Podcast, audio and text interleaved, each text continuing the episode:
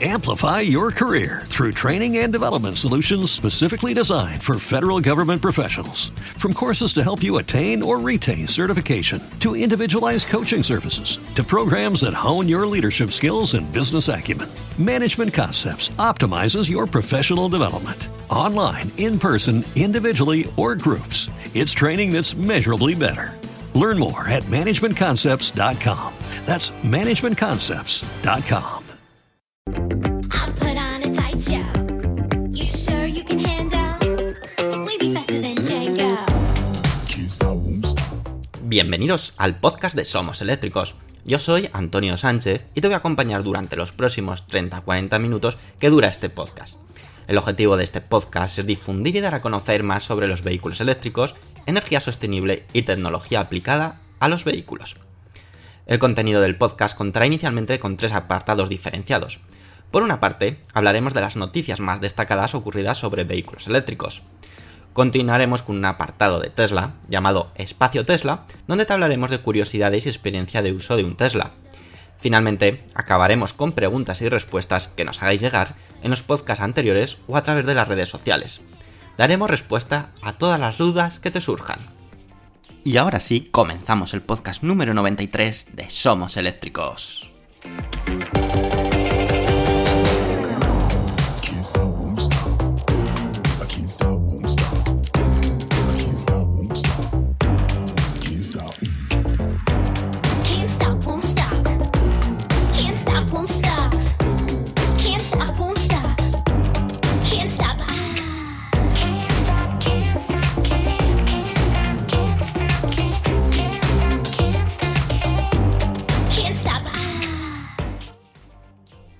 Muy buenas a todos y bienvenidos de nuevo a otra entrega del podcast número noventa y tres ya. Parece que fue ayer cuando empezamos, pero llevamos noventa y tres semanas de forma interrumpida trayéndote un podcast donde un podcast donde traemos toda la información relacionada sobre vehículos eléctricos, especialmente lo más destacado que ha pasado durante la semana.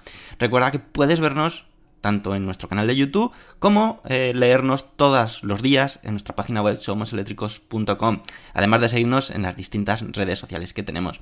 Esta semana, como no podía ser de otra forma, traemos información muy interesante que estoy convencido de que te va a gustar y te recomiendo que no te pierdas absolutamente nada.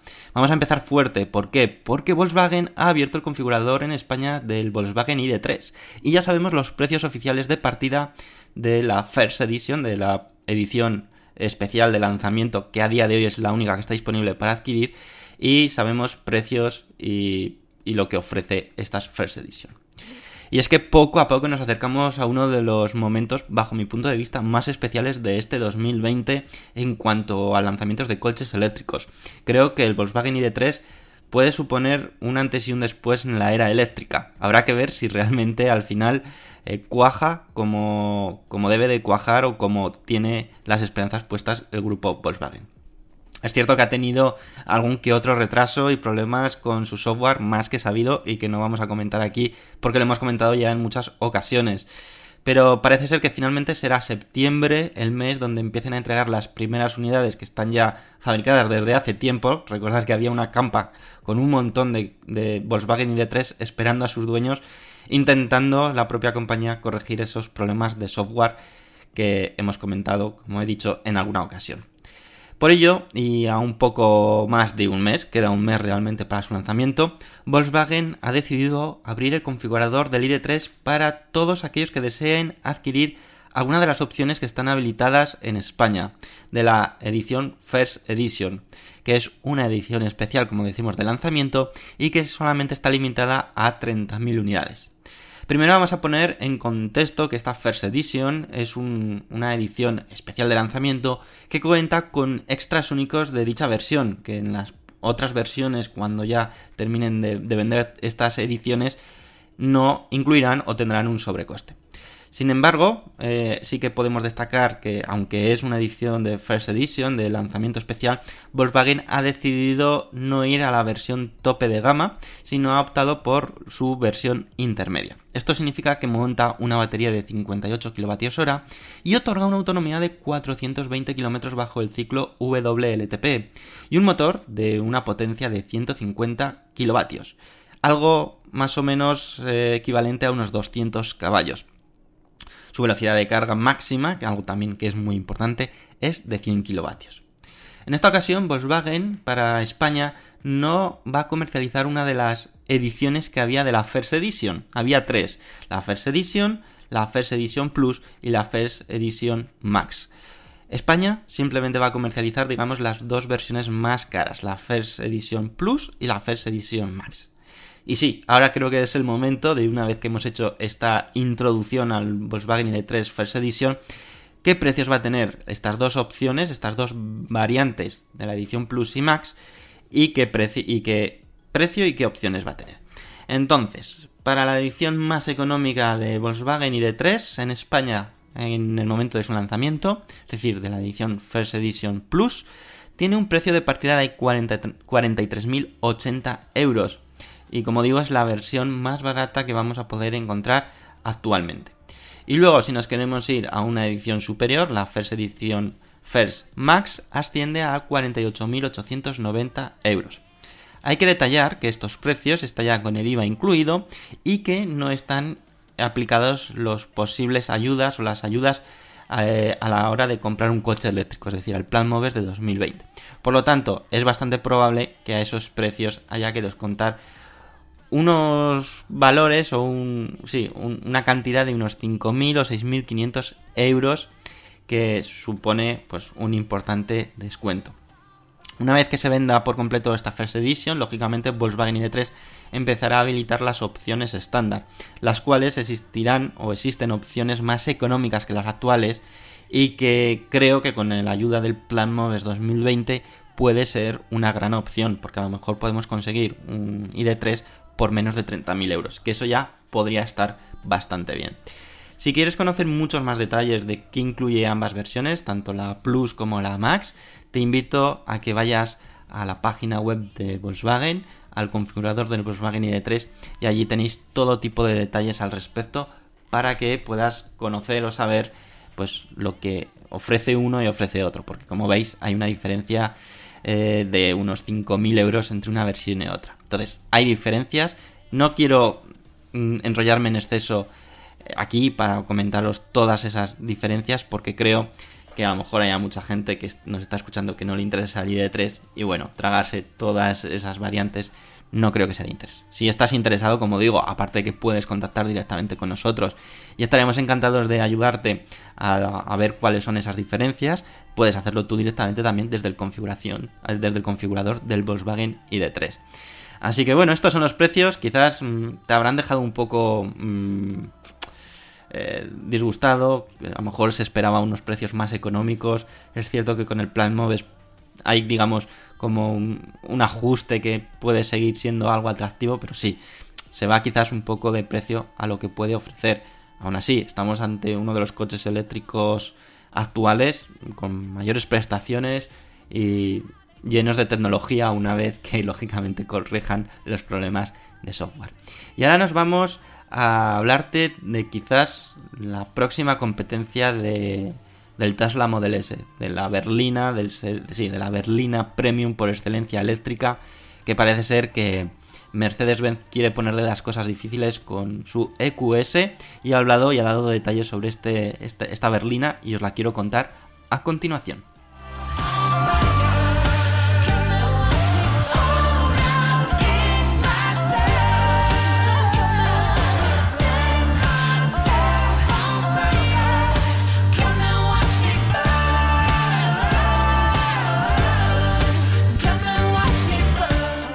Aunque parezca mentira, Mercedes-Benz ha ido adquiriendo conocimientos sobre, su, sobre la tecnología eléctrica y sobre los coches eléctricos.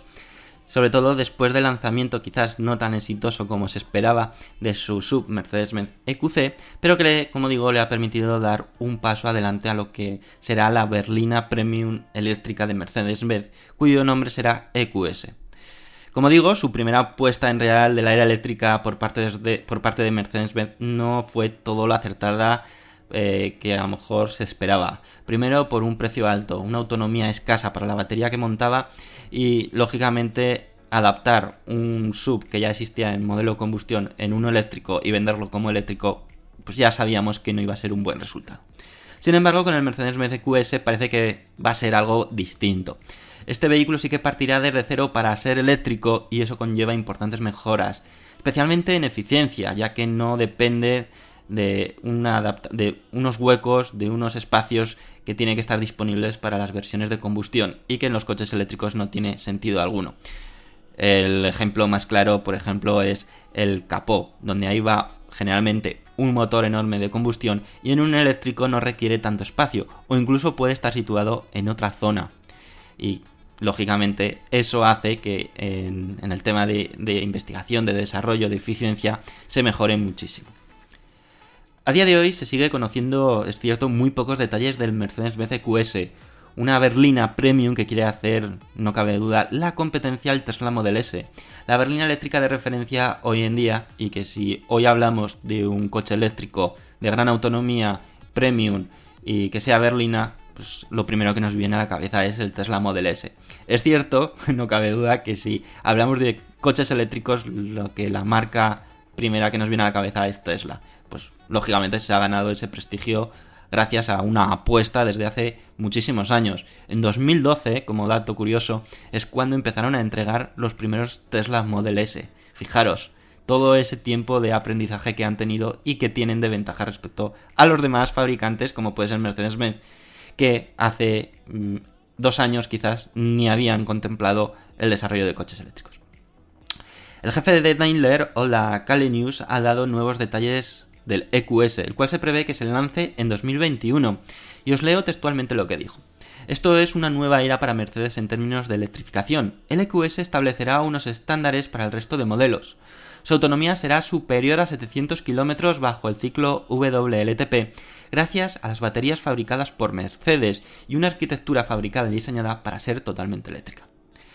Si finalmente este dato que ha comentado Ola Cali News se convierte en realidad en la versión de producción del Mercedes-Benz E Q S, superará en términos de autonomía incluso al coche con más autonomía que tiene hoy en día, eh, que es el Tesla Model S Long Range, con su batería de cien kilovatios hora y una autonomía de seiscientos cuarenta y siete kilómetros.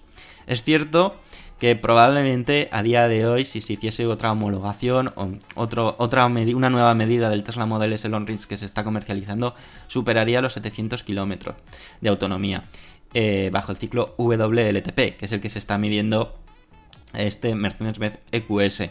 Tampoco sabemos a día de hoy qué batería va a montar este Mercedes-Benz E Q S para poderlo comparar en cuestión de eficiencia. Quizás monte una batería mayor de cien kilovatios o menor, y entonces puede ser que sea muchísimo más eficiente.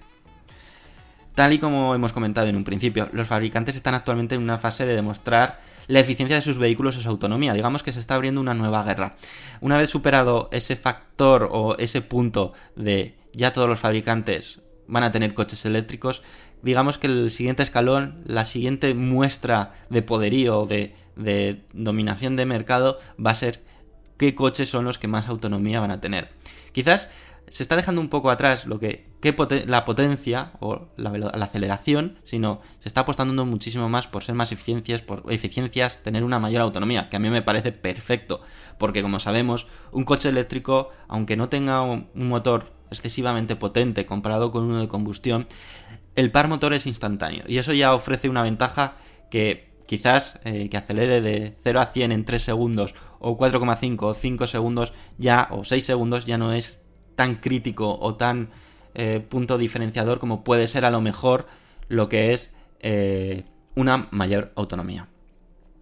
Está claro que con estas autonomías que contempla el Mercedes-Benz E Q S, igual ahí supera a muchos coches gasolina de versiones homólogas, incluso se acerca a las versiones diésel, eh, que no cabe duda que hoy en día hacer setecientos kilómetros con un coche de gasolina es complicado. Con un diésel sí que es posible y que incluso se está en torno a unos mil kilómetros de autonomía más o menos.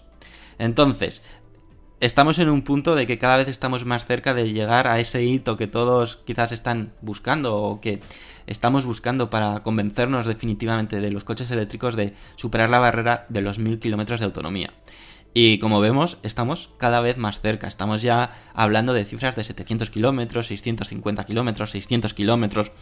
Eh, no cabe duda que dentro de poco hablaremos de ochocientos, novecientos y mil kilómetros. Y ahí ya si el precio acompaña al desarrollo de baterías, baterías más baratas, más eficientes, con mayor autonomía, con mayor densidad, pues lógicamente ya no habrá excusa alguna para mmm, saber o ver que un coche eléctrico es una opción mucho mejor que uno de combustión. Veremos a ver cómo evoluciona, pero la verdad, si estos datos se confirman por partes de Mercedes-Benz a la hora de sacar el E Q S en su versión eh, de producción y que realmente está a un precio competitivo, sabemos que va a ser una berlina premium, que no va a estar eh, accesible a todos, pero bueno, dentro del segmento premium, dentro de Mercedes, de Mercedes, que sean precios homólogos a sus versiones de combustión. Veremos a ver. Y ya nos vamos a por la tercera noticia, donde os voy a hablar sobre nuevos detalles, nuevas informaciones sobre la fusión o esperada fusión de F C A y P S A. Así que unos segundos de descanso con música chula y os lo cuento a continuación.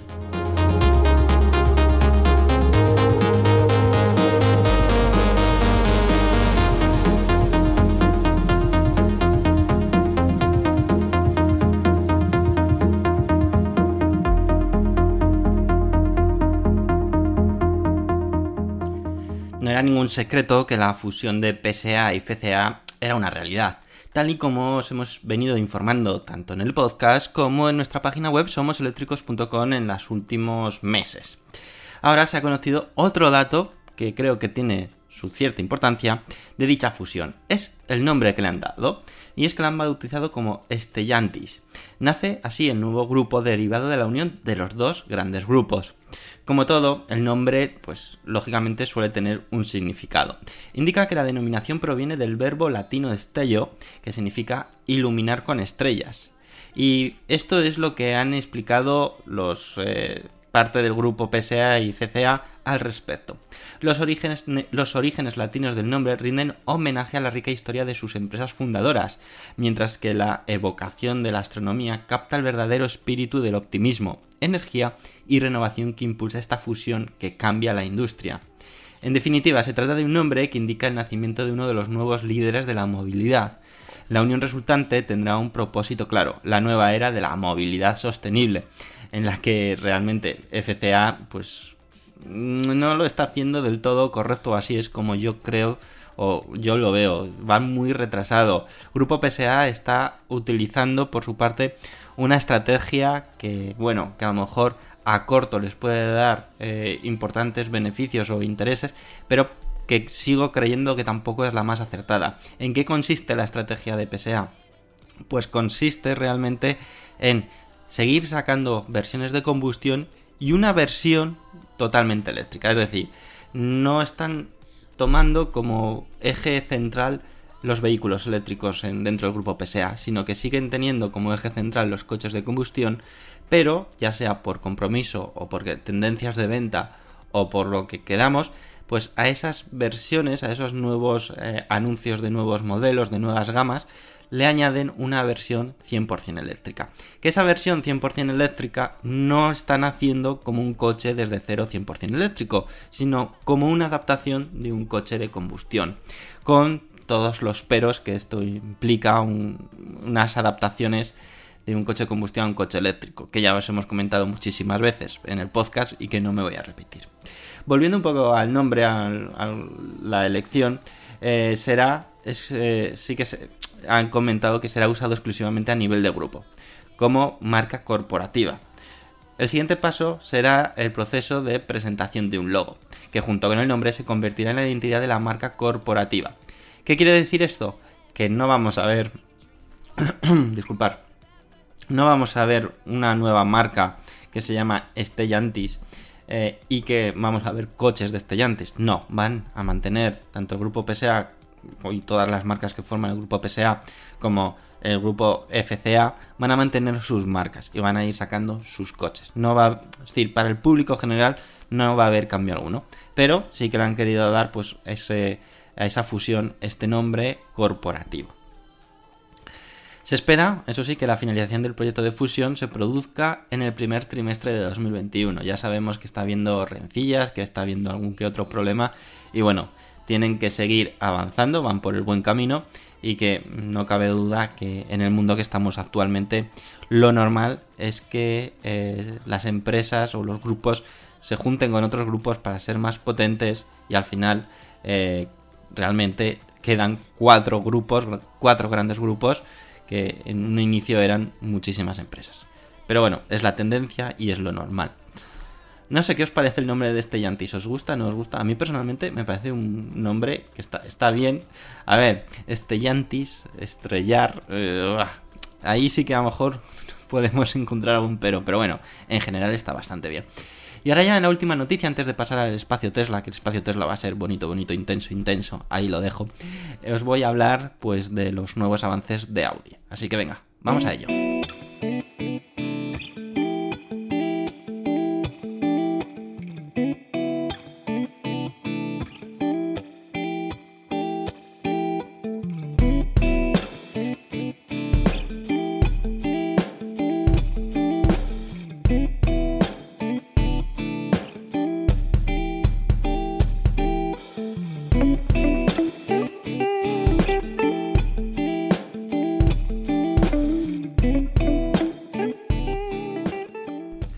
¿En qué está trabajando Audi? ¿O qué novedades podría traer Audi? Pues bueno, está probando actualmente la carga bidireccional en sus vehículos eléctricos. Y bueno, lógicamente en una primera instancia está claro cuál puede ser su objetivo, pero quieren ir un poco más allá. Cada vez son más los fabricantes que investigan diferentes formas de aprovechar la energía de carga de vehículos eléctricos, como carga denominada o como se suele conocer como carga bidireccional, aunque orientada de diferentes formas, como ha sido Nissan, Rivian o incluso Tesla, que tiene integrada en el Model tres, pero que a día de hoy sigue estando, no estando activa. Es decir, toda eh, la tecnología está incluida, pero el software lo tiene desactivado. Ahora es Audi quien ha informado que está probando un sistema de carga bidireccional que permita almacenar temporalmente energía solar obtenida de los hogares, es decir, lo han denominado, denominado Vehicle to Home, y que Martin de Dehem, director técnico del proyecto de carga bidireccional de Audi, ha comentado lo siguiente. La movilidad eléctrica está acercando a la industria automotriz y al sector energético. La batería de un Ideotron podría abastecer de energía una casa unifamiliar durante aproximadamente una semana de forma independiente. De cara al futuro, queremos hacer accesible este potencial y hacer que el coche eléctrico forme parte de la transición energética como un dispositivo de almacenamiento de energía en cuatro ruedas. El proyecto en pruebas se está llevando a cabo con la colaboración del Grupo Hauer, con el objetivo común de conseguir aumentar la estabilidad de la red, reducir los costos de electricidad y contribuir a la protección del clima. Ulrich Reiner, director del proyecto del Grupo Hauer, ha explicado lo siguiente. Utilizar la batería de los vehículos eléctricos para contribuir a la protección del clima y al mismo tiempo a reducir los costos de la electricidad es una visión que hemos encontrado fascinante desde el principio y hemos encontrado un socio ideal, como es Audi. La idea del Vehicle to Home es almacenar el exceso de electricidad fotovoltaica generada temporalmente por eh, placas solares dentro de la vivienda y luego utilizarla, esa batería, cuando ya, eh, por ejemplo, no hay sol, para alimentar pues, el distinto consumo que pueda haber en las viviendas. Desde la marca alemana, desde Audi han indicado lo siguiente también. El coche eléctrico va a evolucionar para formar parte de una oferta de movilidad cada vez más amplia y convertirse en un elemento de transición de energía sostenible. Dicho sistema, en definitiva, ayudaría, bajo nuestro punto de vista, a reducir los costes de electricidad del propietario de la casa y aumentar la estabilidad de la red, que combinado con una unidad de almacenamiento doméstico podría incluso lograr la independencia energética y, por supuesto, evitar que los apagones afecten al hogar. La marca explica cómo han realizado las últimas pruebas. En la red de pruebas del modelo Audi totalmente eléctrico funcionó con una caja mural de eh, carga continua, que permite una capacidad de carga de hasta doce kilovatios y una unidad de almacenamiento doméstico flexible, flexible ampliable con una capacidad de nueve kilovatios hora. Aunque podría proporcionar una flexibilidad adicional en la posible producción en serie, no es un requisito necesario para la carga bidireccional. Gracias al nivel de tensión de C C en la red general, la conexión entre el sistema fotovoltaico y el vehículo no requiere ni de un inversor y por lo tanto es una solución especialmente eficaz. No cabe duda que se trata de un avance tecnológico más de Audi que forma eh, de parte de su conocido plan de electrificación, cuyo objetivo es el lanzamiento de veinte modelos totalmente eléctricos para el año dos mil veinticinco y conseguir que su flota sea neutra en C O dos para dos mil cincuenta. Sin duda alguna, me parece una idea, un proyecto interesante. Todo lo que sea poder aprovechar energía renovable, energía limpia, y luego pues eh, poder aprovechar todos los beneficios que puede tener un coche, como puede ser su batería, utilizarlo de almacenamiento de batería, y que, como decimos, cuando, por ejemplo, por la noche, cuando no hay sol, la casa, la vivienda, tire de la batería de un coche eléctrico, es una idea que no nos cabe duda de que será realidad. Lo que no sabemos es cuándo, si en un año, dos años, cinco años o diez años. Ya sabemos que en las instalaciones fotovoltaicas quizás uno de los mayores problemas es eh, el poder aprovechar todo el excedente de, de energía solar. Y ese excedente de energía solar hay muchas soluciones que aportan con eh, la instalación de eh, baterías, baterías para el hogar. Pero aún así es una de las partes más costosas de la instalación. Y si tenemos un coche eléctrico, ¿por qué no vamos a utilizar una batería de un mayor tamaño además eh, y con una mayor eficiencia que optar por esas soluciones? Me parece una solución genial y estaremos muy muy atentos a todos los avances que va a hacer Audi y las distintas marcas, por supuesto. Y ahora sí, ya en la, con esta cuarta noticia tan tan interesante y tan importante, nos vamos al espacio Tesla, porque este espacio Tesla es también muy importante. ¿Por qué? Pues porque la semana pasada Tesla presentó sus resultados financieros del segundo trimestre de dos mil veinte y te van a sorprender.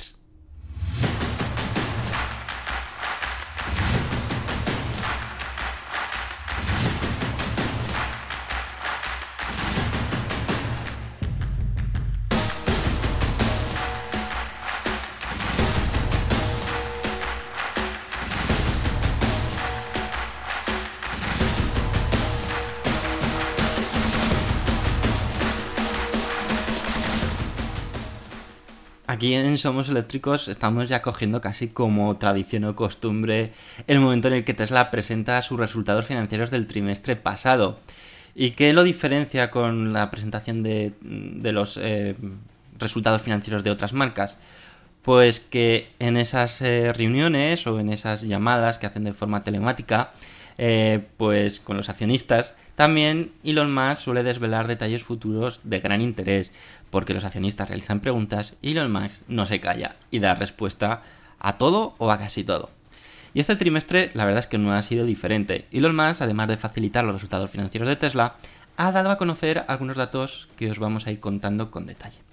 Lo primero de todo, es muy importante ser conscientes de que este trimestre de dos mil veinte era importante para Tesla, para todos realmente, debido a que ha coincidido de lleno con la crisis sanitaria del covid diecinueve, y es que este segundo trimestre cubre los meses de abril, mayo y junio, es decir, justo de lleno. Por ello, no cabe duda que no hubiera sido nada extraño que los resultados facilitados por la compañía fueran menos de lo esperado inicialmente o incluso estuviesen en pérdidas. Sin embargo, Tesla lo ha vuelto a hacer, ha obtenido beneficios y ya no sé cuántos meses o trimestres consecutivos lleva haciéndolo. Creo que desde finales de dos mil diecinueve creo que ha ido ya eh, haciendo eh, beneficio, eh, trimestre, cada, bene, cada trimestre con beneficios. Y esto provocó que, debido a superar las expectativas marcadas, que las acciones de Tesla subieran en ese momento un siete por ciento.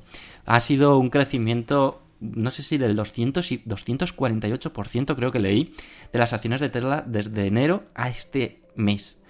Es cierto que ahora, pues después de la presentación, esos días un poco de incertidumbre, están bajando un poquito las acciones. Aún así, están en unos niveles realmente espectaculares.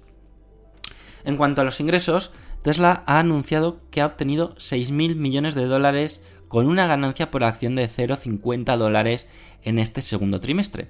Estos datos, tanto de ingresos como de beneficios, han sido superiores a los que los analistas y accionistas pensaban incluso antes del tema del coronavirus.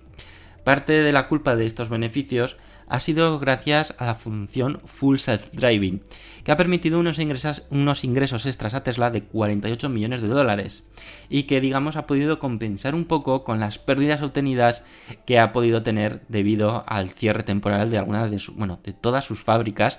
Primero fue en China, luego ha sido en Estados Unidos, donde Tesla ha tenido que cerrar de forma temporal sus fábricas y no poder eh, producir coches. Otro punto a destacar es que Tesla sigue avanzando en fabricar coches más económicos, lo que ha permitido que su margen bruto haya sido mejor que el trimestre pasado. Y así lleva también eh, trimestre, tra- tras, tra- oh, trimestre tras trimestre, que me lío, va consiguiendo que sus coches eh, de produ- productivos sean más económicos. Y esto, lógicamente, tiene un mayor margen para ellos. Y que también en algún momento, si hay algún fabricante que aprieta los precios, van a poder jugar con ello y mucho. También en la llamada con los accionistas, Tesla y Elon Musk han dado detalles de temas bastante importantes y no los voy a exponer de forma, eh, digamos, profunda en este, en este podcast o en esta sección, sino que los vais a, vais a poder encontrar en nuestra página web en somos eléctricos punto com en el caso de que queráis más información detallada. Lo primero que hemos podido conocer es los planes más inmediatos sobre el Tesla Roadster. Ya veis, el coche, el superdeportivo que casi está siendo abandonado o que casi ya no nos acordamos de él. Pues bien, Elon Musk ya ha puesto una marca temporal de que en un periodo de doce a dieciocho meses eh, se va a empezar a producir el Tesla Roadster. Sí que es cierto que este Tesla Roadster eh, no, es, no va a ser beneficioso para la compañía, sino es más una muestra de todo lo que puede hacer la era eléctrica. Así es como la ha intentado transmitir Elon Musk y que por eso no está adelantando tiempos o está, mejor dicho, retrasando tiempos. Por otra parte, también eh, se ha conocido la nueva, la ubicación de la nueva Gigafactory de Estados Unidos, que va a estar en Austin. Y allí se va a fabricar tanto la Cybertruck como eh, la Tesla Model D. Es decir, el Tesla Model Model Y va a estar fabricándose en un montón de fábricas, por no decir en todas las fábricas de Tesla. En la que tiene en Fremont, en la que tiene en Shanghái, la que tiene o la que va a tener en, en, la, en Berlín y en esta nueva. Y también se pudo ver en el, en el documento que facilita Tesla nuevas fotos de la Gigafactory de Shanghái, concretamente en la parte destinada a la nueva línea de producción del Tesla Model Y.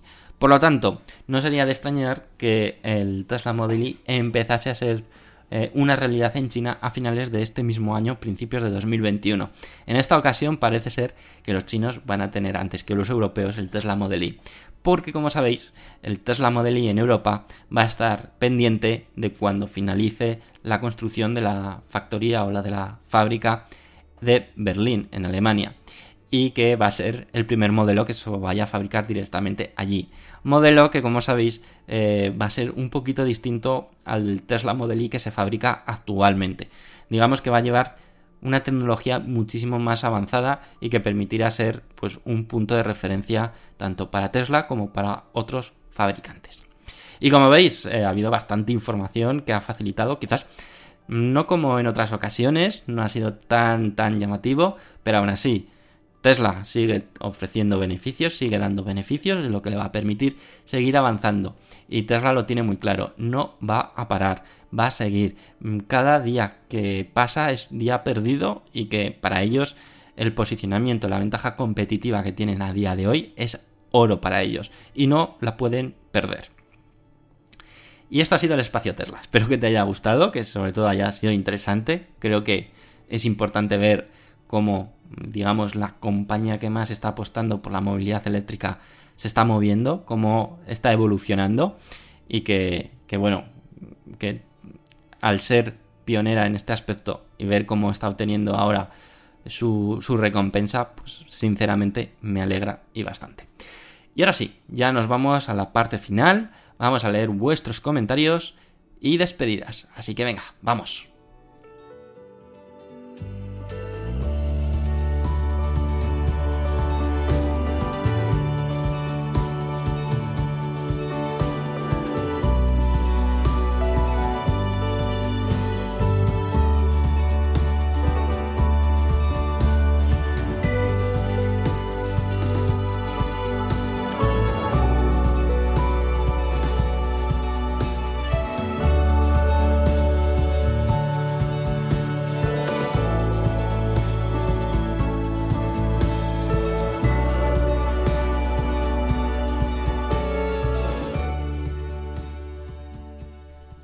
Y de nuevo ha habido una gran aceptación, bastantes comentarios, así que no vamos a perder más tiempo y vamos a ello.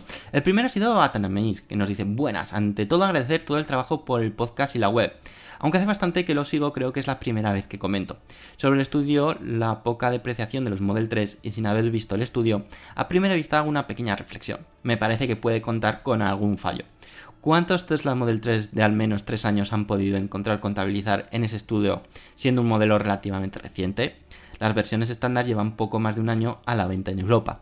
Por otro lado, y derivado de lo anterior, hay menos unidades de segunda mano y los pocos propietarios que deciden deshacerse del vehículo pueden poner un precio superior si hay demanda. ¿Qué pensáis? En cuanto al vehículo eléctrico en sentido amplio, creo que aún está lejos de que se manif- eh, masifique el uso por precios elevados. Si van bajando, pero aún queda para que sean más asequibles. Y falta de infraestructura de carga principalmente. No quita que vaya aumentando la cuota, pero hace falta más, impu- más impulso por parte de fabricantes y administraciones. Además de que estaría encantado que tuvieran un I V A súper reducido o incluso cero por ciento, por pedir que no quede. En fin, no quiero liarme mucho más. Un saludo. Bueno, Tanamir, muchísimas gracias por el apoyo y por el comentario. Es cierto que a lo mejor ese estudio que comentamos en el anterior podcast sobre la depreciación del Model tres, eh, el número de vehículos que se venden de segunda mano de un Tesla, quizás no sea realmente elevado y que al ser un modelo más o menos nuevo de tres años, tres años y pico, pues lógicamente su precio puede estar un poco desvirtuado. Eh, sí que ese estudio lo que lógicamente hace una comparativa con distintas ventas de coches que tenían tres años, es decir, que no es que eh, se estuviese comparando con coches de hace eh, que, o que tuviesen diez años, etcétera. Pero sí que puede haber a lo mejor por lo que comentas. Y respecto a las ayudas, totalmente de acuerdo. Y lo del I V A es algo que se comentó, eh, que iba a venir o que podía venir como propuesta de parte de la Unión Europea de super reducir o I V A exento para coches eléctricos, que eso sí que sería una gran ayuda de verdad. Pero de momento mmm, ahí queda. María Pilar Alonso Lozano dice: Nissan tiene mucha experiencia en coches eléctricos con su modelo Nissan Leaf y en los S U V con su Qashqai. Por lo tanto, es de esperar una gran aceptación en el mercado, ya que el Nissan Ariya es la suma del Leaf y el Qashqai, ambos con récords en ventas. Bueno, pues la verdad es que sí. Y además el Qashqai, como curiosidad, fue el modelo dentro de Nissan que les salvó de, de irse a pique. Eh, fue todo un acierto, fueron pioneros en este tipo de vehículos. Y, y gracias a eso pues les, les, les ha permitido ser referencia en este tipo de vehículos y estar donde están a día de hoy. Antonio García nos dice: a corto plazo todo hace indicar que el coche eléctrico va a liderar el cambio tecnológico en el sector de la automoción. Si bien considero que es positivo que otras alternativas entren en juego, tanto como rueda repuesto cuando se acabe la era eléctrica, como si coexisten ambas en el tiempo. Soy usuario satisfecho de un coche eléctrico y apuesto también en el futuro del hidrógeno. Yo no sé si... Bueno, probablemente llegará un momento que se, se solapen o que convivan ambas, pero yo creo que serán más evoluciones, igual que va a ser la evolución del coche de combustión con el coche eléctrico. Antonio nos dice: bienvenido Calista Energy, hacen falta puntos de recarga y competencia para que los usuarios con coches eléctricos o futuros propietarios tengamos una extensa red con buen servicio y precios ajustados. Totalmente de acuerdo, la propuesta de Calista Energy la veo muy, muy, a, muy, muy acertada. Eh, los que no nos escuchasteis en el podcast anterior hablamos sobre ella y era sobre una red de carga europea cuya gran diferencia respecto por ejemplo a Ionity, que es la, la más conocida a día de hoy dentro de Europa, era su bajo precio debido al uso de energías renovables. Televerde nos dice: los costos de los Tesla de segunda mano siempre fueron con muy poca depreciación. Recuerdo cuando Tesla sufrió, cu- sufría cuello de botella con las entregas del Model S.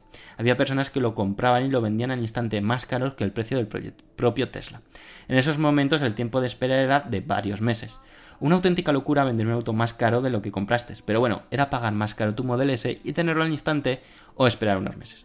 Esas cosas solo pasan en Tesla. Excelente podcast, un abrazo desde Paraguay. Pues sí, esos casos sucedieron, la verdad que era una auténtica locura. Muchísimas gracias, Televerde. Y finalmente, Potro de Real nos dice: hola Antonio, cuando hablas de tracción total, ¿te refieres a los coches todoterreno? Supongo que será para distribuir mejor la reductora y la distribución de las ruedas. No, cuando yo me refiero a tracción total es tracción a las cuatro ruedas. Y una tracción a las cuatro ruedas lo puede llevar cualquier coche. Por ejemplo, el Tesla Model S, que no es un S U V, no es un todoterreno, puede llevar tracción a las cuatro ruedas. Un Tesla Model tres lleva tracción a las cuatro ruedas si adquieres la versión de dos motores. Y en los coches eléctricos están, digamos, dividiéndose aquellos que son tracción a las cuatro ruedas o tracción a las dos ruedas, dependiendo de si tiene uno o dos motores. Si tiene dos motores, se sitúa un motor en el eje delantero para las dos ruedas de delante y otro en el eje trasero para las dos ruedas de atrás. Entonces, gracias al control de ese motor de forma independiente, pueden tener tracción a las cuatro ruedas. Si solamente tiene un motor, pues para evitar un eje de transmisión, pues lo que hacen es que solamente el coche tenga un eh, tracción delantera o trasera, lo que es conocido como tracción delantera o trasera, dependiendo de dónde esté situado el motor. Y ya solamente me queda agradeceros a esas cincuenta y tres personas que habéis dado me gusta en el último podcast, que habéis sido los siguientes: René Nieto, Rendón, Manolo Hernández Sesma, Potro de Aralche, Manu, Luis, Miró, Iker Bengoa, Bilbao, Alcibeni, Luis de Lugo, Telmo Romero, Rafael Ruiz Sempere, Paco Zamora, Denis, Julio noventa y nueve Galán, Julio Vázquez Flores, Josu, Ángel Alberto Salañón, Atanamir, Sondi Cacero, Dani Escumor, Raunet, Manuel Pecellín Cantillo, Salore, Mariano Hernández, Lalo treinta y tres, Cristian veinticinco, Walsax, Drokofiev, El Pagano, Pepe veintiocho, Emilio J. Fernández Rey, Davilaco, Aitor Ordorica, Álvaro Ortiz López, Televerde, Joan Colmon, Peixoto Corella, Eloy Asensio, Joaquín, Yoyo Fernández, Antonio García, Lobo da Silva, Javier Rodríguez Delgado, Mentalo, Tirsovich, Michael Córdoba, María Pilar Alonso Lozano, Goku, Antón Paz, Antonio y Rafa Hernández Domenech. Como siempre, muchísimas gracias por ese apoyo de cincuenta y tres. Próximo objetivo, llegar a los sesenta, a ver si lo conseguimos, y que eso nos permite pues que nos puedan escuchar más gente y que lógicamente pues podamos dar eh, esta información a gente que quizás no está tan informada de los vehículos eléctricos como a lo mejor podéis estar vosotros, y que eso pues es algo que nos encanta. Espero que paséis una excelente semana. Como siempre, nosotros no nos vamos de vacaciones, tendréis otra entrega del podcast la semana que viene. Hasta luego, amigos.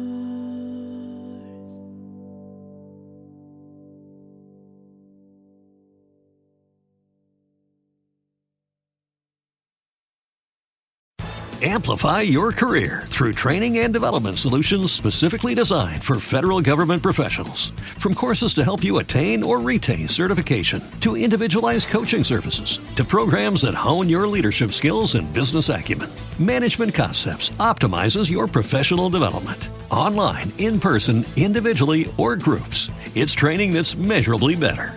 Learn more at management concepts dot com. That's management concepts dot com.